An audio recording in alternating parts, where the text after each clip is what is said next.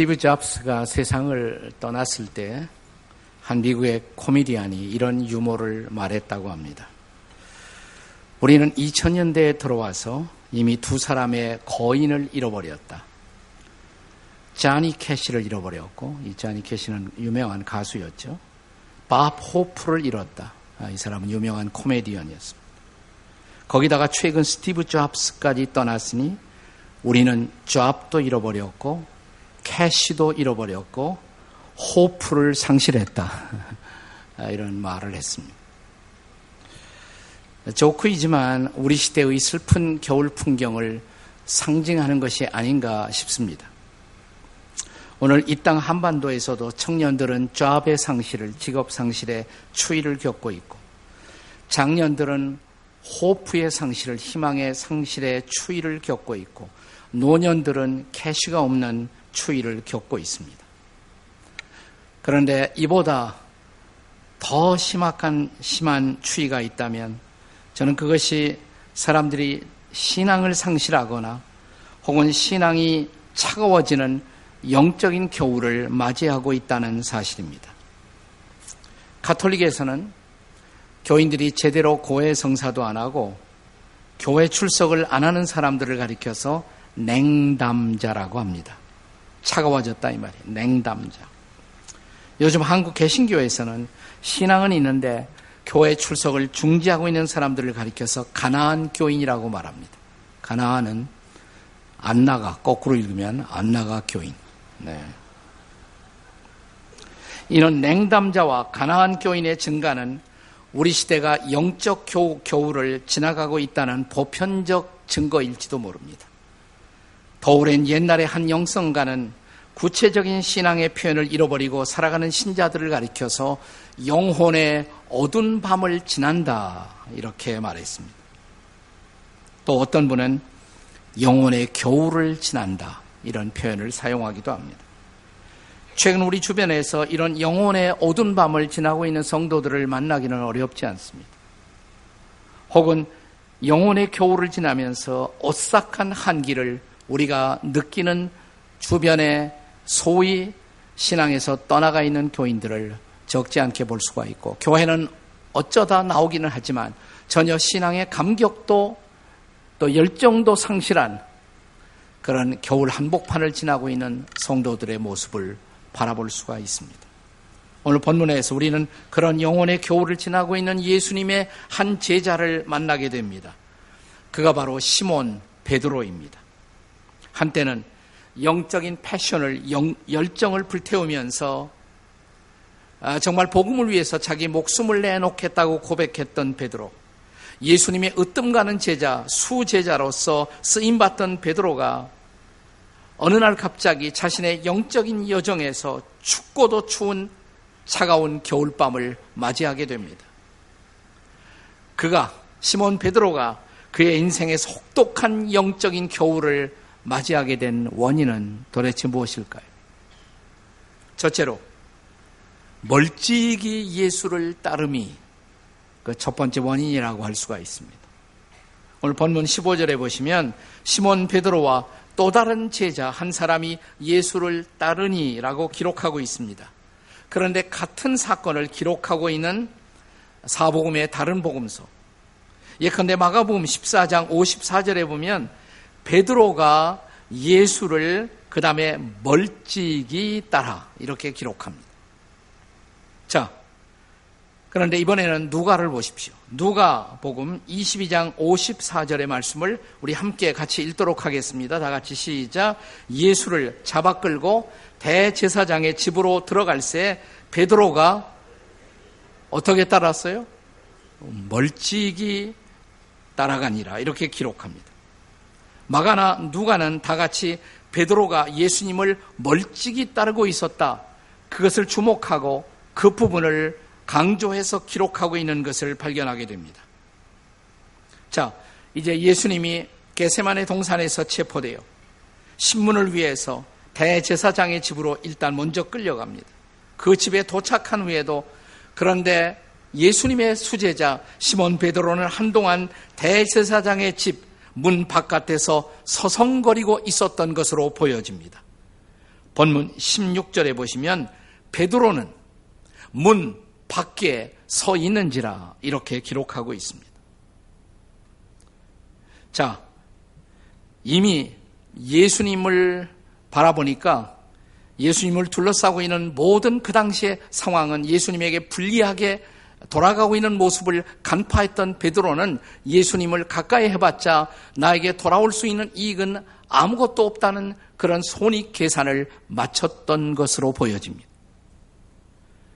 그래서 예수님을 아예 모른다고 할 수는 없고 멀리서 그 상황을 지켜보기 위해서 멀찌감치 그분을 따르고 있었던 것입니다. 예수님을 가까이 하면 어느 모로든 자신에게 손해가 될 것으로 판단하는 것입니다. 그래서 무의식적으로 그는 예수님과 자신 사이에 어떤 거리를 두고자 했을 것입니다. 자, 예수님을 가까이 따르는 성도들에게도 신앙의 어떤 위기를 맞게 되면 그 위기를 극복한다는 것은 그렇게 쉬운 일은 아닙니다. 그런데 예수님을 멀찍이 따라오던 성도가 인생의 위기를 맞았을 때 그 위기를 극복할 수 있을 것을 기대할 수가 있겠습니까? 1800년대 영국에 세라 아담스라는 분이 있었어요. 여자 배우였습니다. 그녀는 인기의 절정에 섹스피어의 희곡인 맥베스의 부인 역할을 하기도 했습니다. 그러나 무리한 활동을 하다가 몸져서 눕게 됩니다. 병으로 쓰러지게 됩니다. 건강을 상실했다는 사실보다도 그녀는 내가 다시는 무대에 설 수가 없겠다는 좌절감으로 말미암아 깊은 절망 가운데 사로잡혔습니다. 그런 상태 속에서 어느 날 성경을 읽게 됐어요. 창세기 28장을 읽다가 거기 믿음의 조상 야곱이 그의 인생에 곤고했던 시절 쫓기고 도망가면서 베델의 들판에서 한밤을 보낼 때 갑자기 하늘과 땅을 연결하는 사다리가 펼쳐지고 거기에 천사들이 오르락내리락하고 그 사다리 위에서 야곱에게 말씀하시며 그를 만나 주시던 이 장면을 묵상하다가 가슴이 뜨거워졌어요. 그녀가 병석에서 붓을 들어 시 한 편을 기록합니다. 이 시는 마침내 세계적으로 가장 유명한 찬송가 가운데 하나가 되었습니다. 우리가 밤낮 부르는 우리 찬송가의 338장의 찬송입니다. Near my God to thee. 내 주를 가까이 하려 함은 십자가 짐 같은 고생이나 내 일생 소원은 늘 찬송하면서 죽게 더 나가기 원합니다. 3절에 보면 천성에 가는 길 험하여도 생명길 되나니 은혜로다.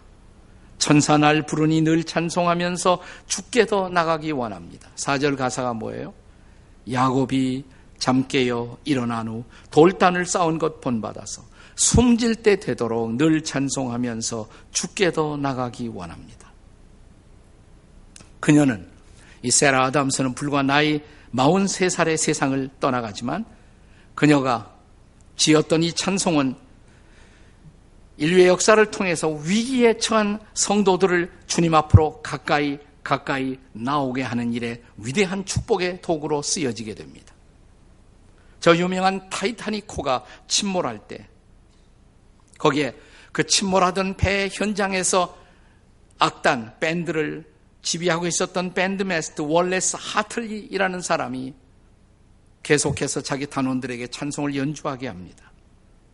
그때 연주되었던 그 유명한 찬송이 바로 내 주를 가까이 하려 함은 그날 수많은 사람들이 차가운 바닷속으로 침몰하면서도 이 찬송을 들으며 그들은 주님 앞에 가까이 가까이 나올 수가 있었습니다. 지나간 얼마 되지 않은 2013년 2월에 32살의 나이로 우리 곁을 떠나간 밴드 울라라 세션의 리더였던 임윤택 씨 기억하시죠? 이 친구가 마지막 산소 호흡기를 끼고 마지막으로 찬양을 부르고 싶다고 불렀던 찬양도 바로 이 찬송이었습니다. 내 주를 가까이 하게 하면 십자가 짐 같은 고생이나 이 찬송과 함께 그는 주님의 품에 안겼습니다. 오늘 우리는 어떤가요? 저와 여러분은 주님을 가까이 따르고 계신가요? 아니면 시몬 베드로처럼 멀찌감치 떨어져서 주님을 따르고 있는 것은 아닌지요. 행여나 내가 예수님 앞에 가까이 가는 것이 내 인생에 별로 이익은 없다는 사실 때문에 그분을 따라가는 것을 망설이고 있는 성도들은 이 자리에 계시지 않은지요. 그래서 그 결과로 내 인생이 더 추운 겨울을 경험하고 있는 것은 아닙니까? 시몬 베드로의 레슨. 그가 영적인 혹독한 겨울 속에서 좌절했던 원인. 예수님을 멀찍이 따랐기 때문에. 그가 겨울을 맞이할 수밖에 없었던 또 하나의 원인이 있습니다. 두 번째 원인이 있습니다. 그것은 그가 육신적 위로만을 구한 때문입니다. 육신적 위로. 본문의 18절의 말씀을 함께 읽습니다. 자, 18절 같이 읽습니다. 시작. 그때가 추운 고로 종과 아랫사람들이 불을 피우고 서서 쬐니 베드로도 함께 서서 쬐더라. 자, 잠시 후 예수님을 부인하게 된 이 현장에서 제자 베드로에게 유일한 한 가지 위로가 있었다면 불조임이었어요. 불조임. 물론 추운 날에 불조인 것 하나 가지고 이렇게 우리가 베드로를 비난할 필요는 없을 것입니다. 누구라도 그렇게 했을 것입니다. 저라도 그렇게 했을 것 같아요. 자, 육, 육체를 가지고 있는 인간이 육체의 편리를 추구하는 것, 이것은 결코 비난할 수 없는 인지상정입니다. 제가 문제 삼고 싶은 것은 그가 육체의 위로를 혹은 편리를 찾았다는 사실만이 아니에요. 제 말을 잘 들으셔야 돼요. 육신적인 위로를 구한 것, 그것이 잘못이 아니라 육신적인 위로만을 구한 것. 이것이 문제입니다. 자, 자기의 식어가는 믿음에 불을 붙일 생각은 하지 않았다는 것입니다. 몸을 덮일 생각은 했지만, 불을 쪼일 생각을 했지만, 자기 마음속에 차갑게 식어가는 자기의 믿음에 다시 한번 성령의 불을, 그리고 하나님의 불을 붙일 생각은 전혀 하지 않았다는 것입니다. 오직 육신의 편리에만 모든 관심이 매몰되고 있었다는 사실입니다. 바울 사도는 자기의 믿음의 제자였던 디모데에게 편지를 쓰면서 지금 이 시점에서 자, 이제 디모데에게 그가 앞으로 영적 사역을 제대로 감당하기 위해서 가장 필요한 우선적인 관심이 무엇인가? 그는 제자 베드로에게 영적인 리더십을 승계하면서 그를 축복하면서 이렇게 말합니다. 디모데후서 1장 6절의 말씀입니다. 같이 읽습니다. 시작. 그러므로 내가 나의 안수함으로 네 속에 있는 하나님의 은사를 다시 불일 듯하게 하기 위하여 너로 생각하게 하노니 네 속에 있던 하나님의 은사가 다시 불붙어 오르는 것. 그래서 그 뜨거운 열정을 가지고 다시 주님을 섬기는 것, 그것을 나는 보고 싶다고. 그것이 가장 중요한 것이라고.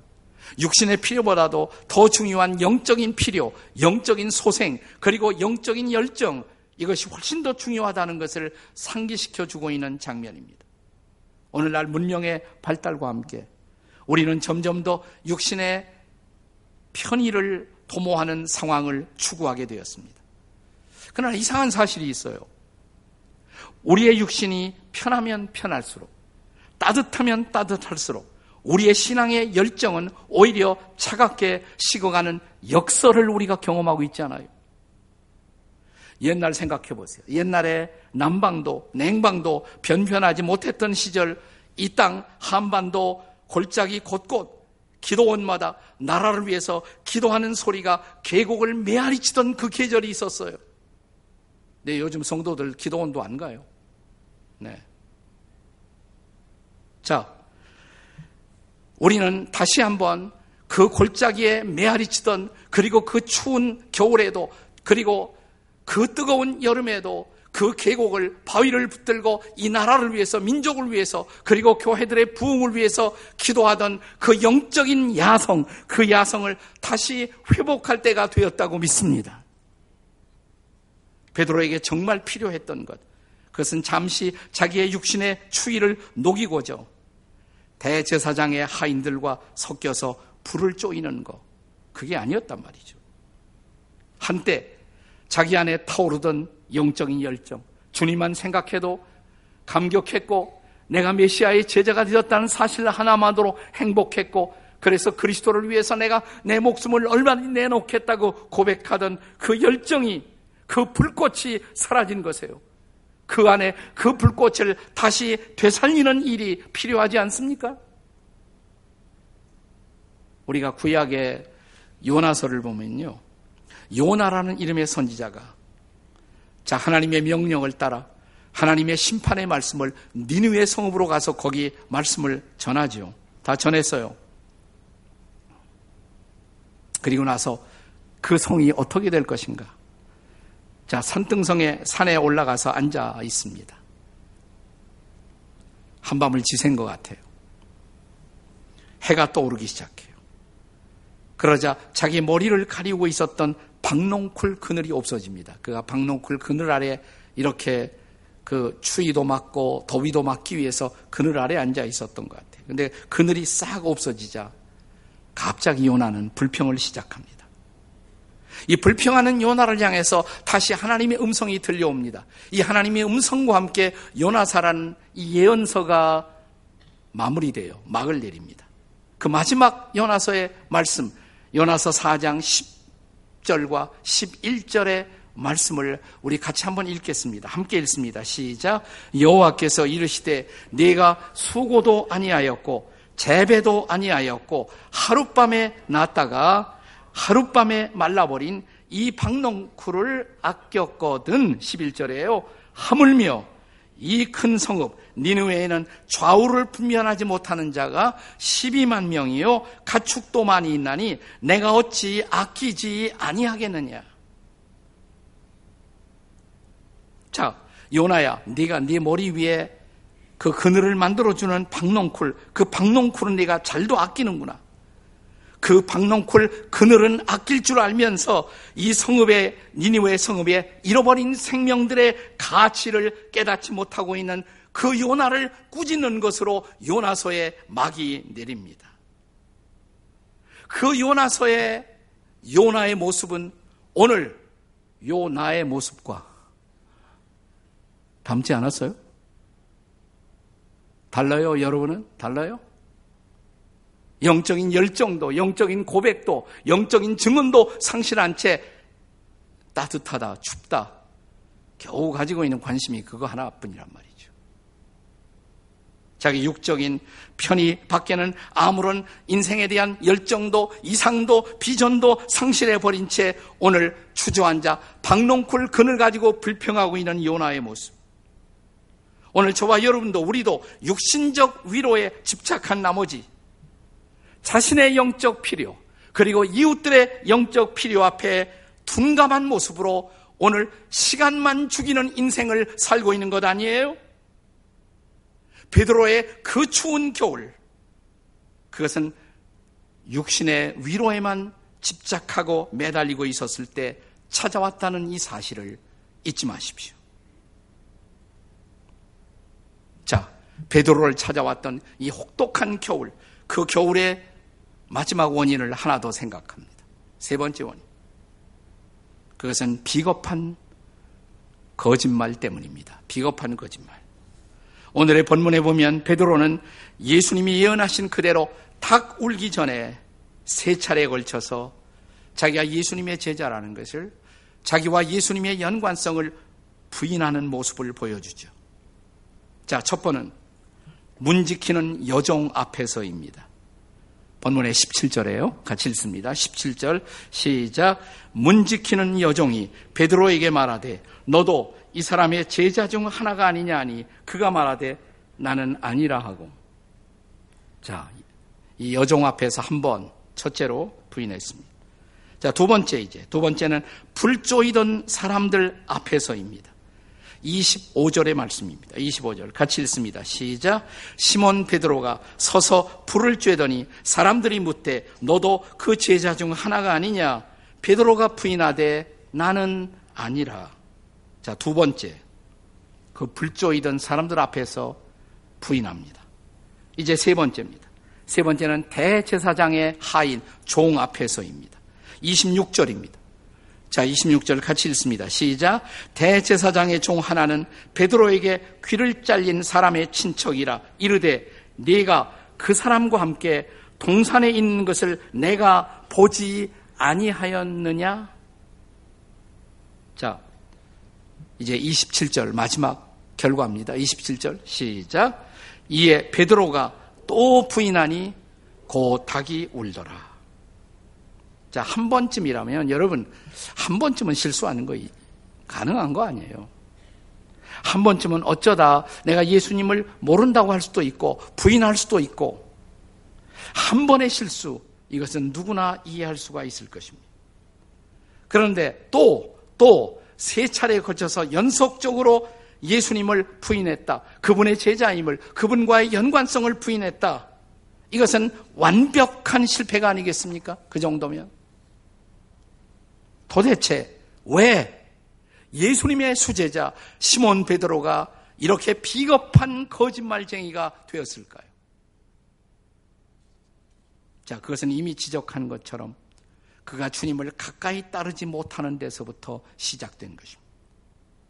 그리고 그때부터 그는 서서히 마귀의 미혹에 사로잡히고 있었던 거예요. 예수님이 우리가 지금 요한복음을 쭉 묵상하고 있습니다만은 요한복음 8장 44절에서 어느 날 마귀라는 존재를 가리켜 이렇게 말씀하신 거 기억하세요? 마귀를 가리켜서 저는 거짓말쟁이요. 그 다음에 거짓의 아비다 그랬습니다. 거짓의 아버지. 우리 옛날 학창 시절에 아버지 많이 공부했죠. 아버지. 네, 무슨 발명의 아버지. 그러면 에디슨. 무슨 교양학의 아버지. 그러면 하이든 뭐 이런 거. 제가 문교부 교과서 편찬위원이라면 거짓의 아버지 꼭 써놓을 거예요. 정답은 뭐예요? 사탄 마귀. 마귀가 거짓의 아버지예요. 사탄은 처음부터 거짓말을 했잖아요. 선악을 알게 하는 나무의 열매. 이거 따먹어도 너 안 죽어. 걱정 마라. 마귀의 거짓말 앞에 인류의 조상이 속았잖아요. 그리고 계속해서 인류는 그 속임에 넘어서 계속 우리는 거짓말을 더 믿고 하나님의 말씀보다 거짓말을 따르고 거지에 사로잡힌 인생을 살고 있습니다. 만약 이 제자 베드로가 주님을 가까이 따르고 주님을 정말 닮았다면 거짓말 어떻게 해요? 내가 따르고 있는 그 주님, 내 마음에 모시고 있는 그 주님이 거짓말 하지 못하시는 신실하신 주님이신데 하나님은 거짓을 못하신다. 거짓말하지 아니하신다. 이렇게 성경이 선언하고 있잖아요. 근데 우리가 거짓말을 해요. 주님 닮지 못한 것이죠. 교회는 나오면서도 그러면서도 실상 나는 주님 닮은 존재가 아니라 오히려 마귀를 닮고 있는 내 모습을 발견할 수가 있지 않습니까? 또 하나 시몬 베드로가 이렇게 비겁한 거짓을 말하고 있었던 또 하나의 원인이 있었다면 그것은 사람에 대한 두려움 때문이었을 것입니다. 사람에 대한 두려움. 인간이 두려워서. 마치 잠언 29장 25절의 말씀처럼 무슨 말씀이에요? 같이 읽겠습니다. 시작. 사람을 두려워하면 올무에 걸리게 되거니와 여호와를 의지하는 자는 안전하리라. 우리가 사실 거짓말을 할 때 우리는 우리를 지키려고 자기를 정당 방어하기 위해서 소위 defense mechanism 때문에 자기 방어의 합리화를 위해서 우리가 거짓말을 해요. 그래야 내 모습이 그럴듯해 보이니까 그래서 거짓말을 한단 말이죠, 우리가. 자기 지키려고. 근데 성경은 이렇게 말합니다. 그게 자기를 지키는 것이 아니다. 그것은 자기를 올무에 함정 속에 집어넣는 것이다. 오히려 여호와를 의지하고 정직한 자 그가 안전하다. 사랑하는 여러분, 우리가 거짓을 말할 때 그것을 자기를 지키는 방어의 수단으로 말하지만 성경은 선포합니다. 그것이 궁극적으로 나를 그리고 우리를 파괴하는 것이라고. 다시 들어보세요. 우리를 지키는 것은 거짓이 아니라 진실입니다. 믿으십니까, 여러분? 따라서 한번 해보세요. 우리를 지키는 것은 거짓이 아니라 진실입니다. 옆에 있는 사람에게 당신을 지키는 것은 거짓이 아니라 진실입니다. 한번 옆에 사람에게 해보세요. 시작. 당신을 지키는 것은 거짓이 아니라 진실입니다. 우리가 에베소서 6장을 읽어보시면요. 에베소서 마지막 장에 그 하나님의 전신갑주, 영적 무장에 대한 설명이 나와요. 자, 머리부터 나오죠. 구원의 투구를 쓰고, 그 다음에 뭐 의의 흉배를 붙이고, 그런데 허리, 허리는 허리띠가 뭐라 그랬어요? 진리의 허리띠 그랬어요. 진리의 허리띠. 근데 그 진리라는 말이 하나님의 말씀을 말할 때 진리가 아니에요. 거기서는 진리라는 히라보 단어의 본래의 뜻이 진실이에요. 진실. 그러니까 더 좋은 번역은 진실의 허리띠예요. 허리띠.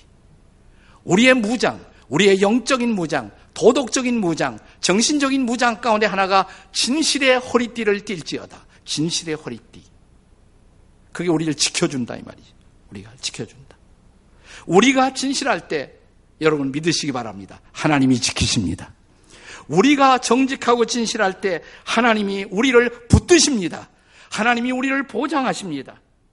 그러나 사람에 대한 두려움에 사로잡힌 시몬 베드로 그는 비겁하게 지금 거짓을 말하고 있습니다.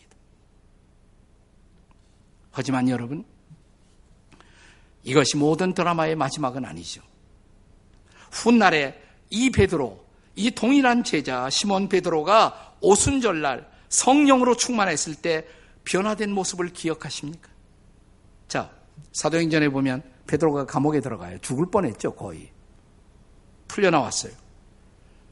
풀려 나오면 더 이상 복음을 전하지 말아야 할 터인데 또 복음을 전해요. 그러다가 베드로가 또 붙잡혀요. 그리고 재판을 받습니다. 그런데 재판 성sak에서 재판의 자리에서 사도행전 5장 29절에 베드로의 증언을 기억하시나요? 한번 다 같이 읽겠습니다. 시작. 베드로와 사도들이 대답하여 이르되 사람보다 하나님께 순종하는 것이 마땅하니라. 와, 변했잖아요. 사람보다 하나님께 순종하는 것이 마땅하다. 너희들이 말했다고 해서 내가 전도 그만두고 그런 거 안 한다. 난 하나님께 순종하겠다. 얼마나 커다란 변화예요. 여러분, 베드로 실패했어요. 그러나 베드로는 영원한 실패자는 아니었습니다. 그는 주님이 말씀하신 그대로 닭 울기 전에 네가 닭 울기 전에 나를 부인하리라. 그 말씀을 기억하고 그 말씀을 기억하고 엎드려졌어요.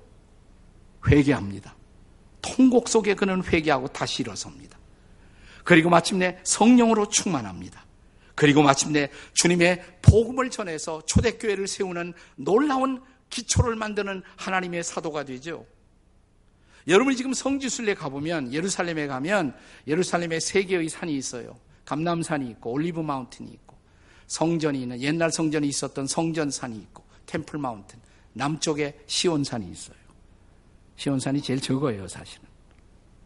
그 시온산 등성이에 베드로가 눈물을 흘리고 예수님 다굴기 전에 세 번 부인했다가 통곡하고 회개한 것을 기념하는 베드로 통곡교회 갈리칸투 교회가 있어요. 근데 이 교회, 이 기념교회가 희한하게 지어졌어요. 십자가 있죠, 꼭대기에. 근데 십자가만 있는 것이 아니에요. 더 위에는 뭐가 있어요? 닭이 있잖아요, 닭. 보여요, 안 보여요? 보이죠? 네가 닭 울기 전에 나를 세 번 부인하리라. 베드로가 바로 주님을 부인했던 그곳. 그러나 통곡과 함께 회개했던 그곳. 다시 일어서서 마치 주님 앞에 새로운 제자로 태어났던 베드로의 모습. 그리고 마침내 성령 충만하여 주님께 붙들림을 받아 쓰임 받은 베드로를 우리에게 보여주는 놀라운 기념의 장소입니다. 사랑하는 여점, 베드로가 마침내 변화되었기 때문에 달라졌기 때문에 그리고 성령으로 충만했기 때문에 후일의 베드로는 아마 자기가 주님을 분해했던 그 사실까지도 가슴은 아프지만 자기 인생의 여정에서 아름다웠던 하나의 추억으로 기억할 수가 있었을 것입니다. 마치 오늘 우리가 불렀던 복음 성가의 가사처럼 그 가사가 회개한 베드로를 대신해서 부르는 노래 같아요. 그 가사를 다시 생각해 보세요. 아름다웠던 지난 추억들, 사랑했었던 많은 친구들을 멀고도 험한 고난의 길을 나 이제 말없이 주님을 위하여 떠나야지. 지난 6월절 저녁 성찬 때 주님과 함께 마시던 핏잔, 그 일이 문득 생각이 나면 어느새 내 뺨에 주르르 눈물만이 흐릅니다. 새벽 타굴 때 난 괴로웠어. 풍랑이 일면 난 무서웠어. 하지만, 하지만 이제는 두렵지 않아. 이 세상 끝까지 주님을 위하여 죽을 텐데.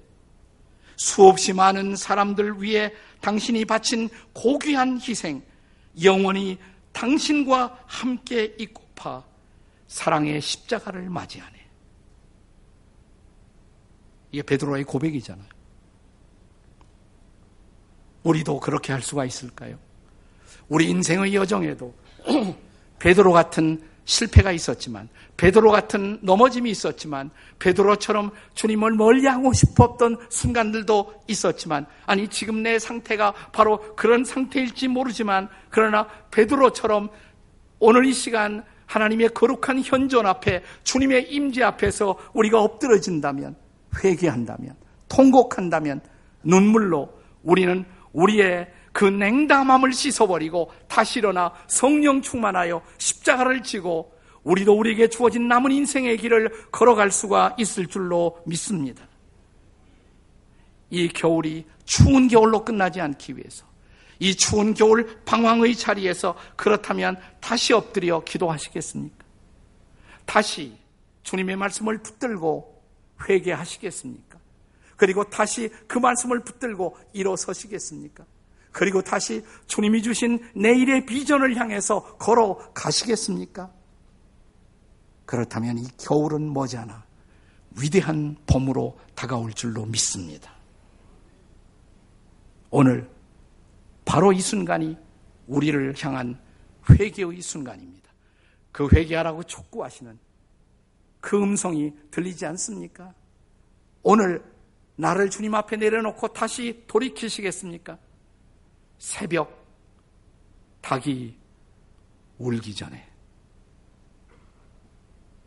기도하시겠습니다.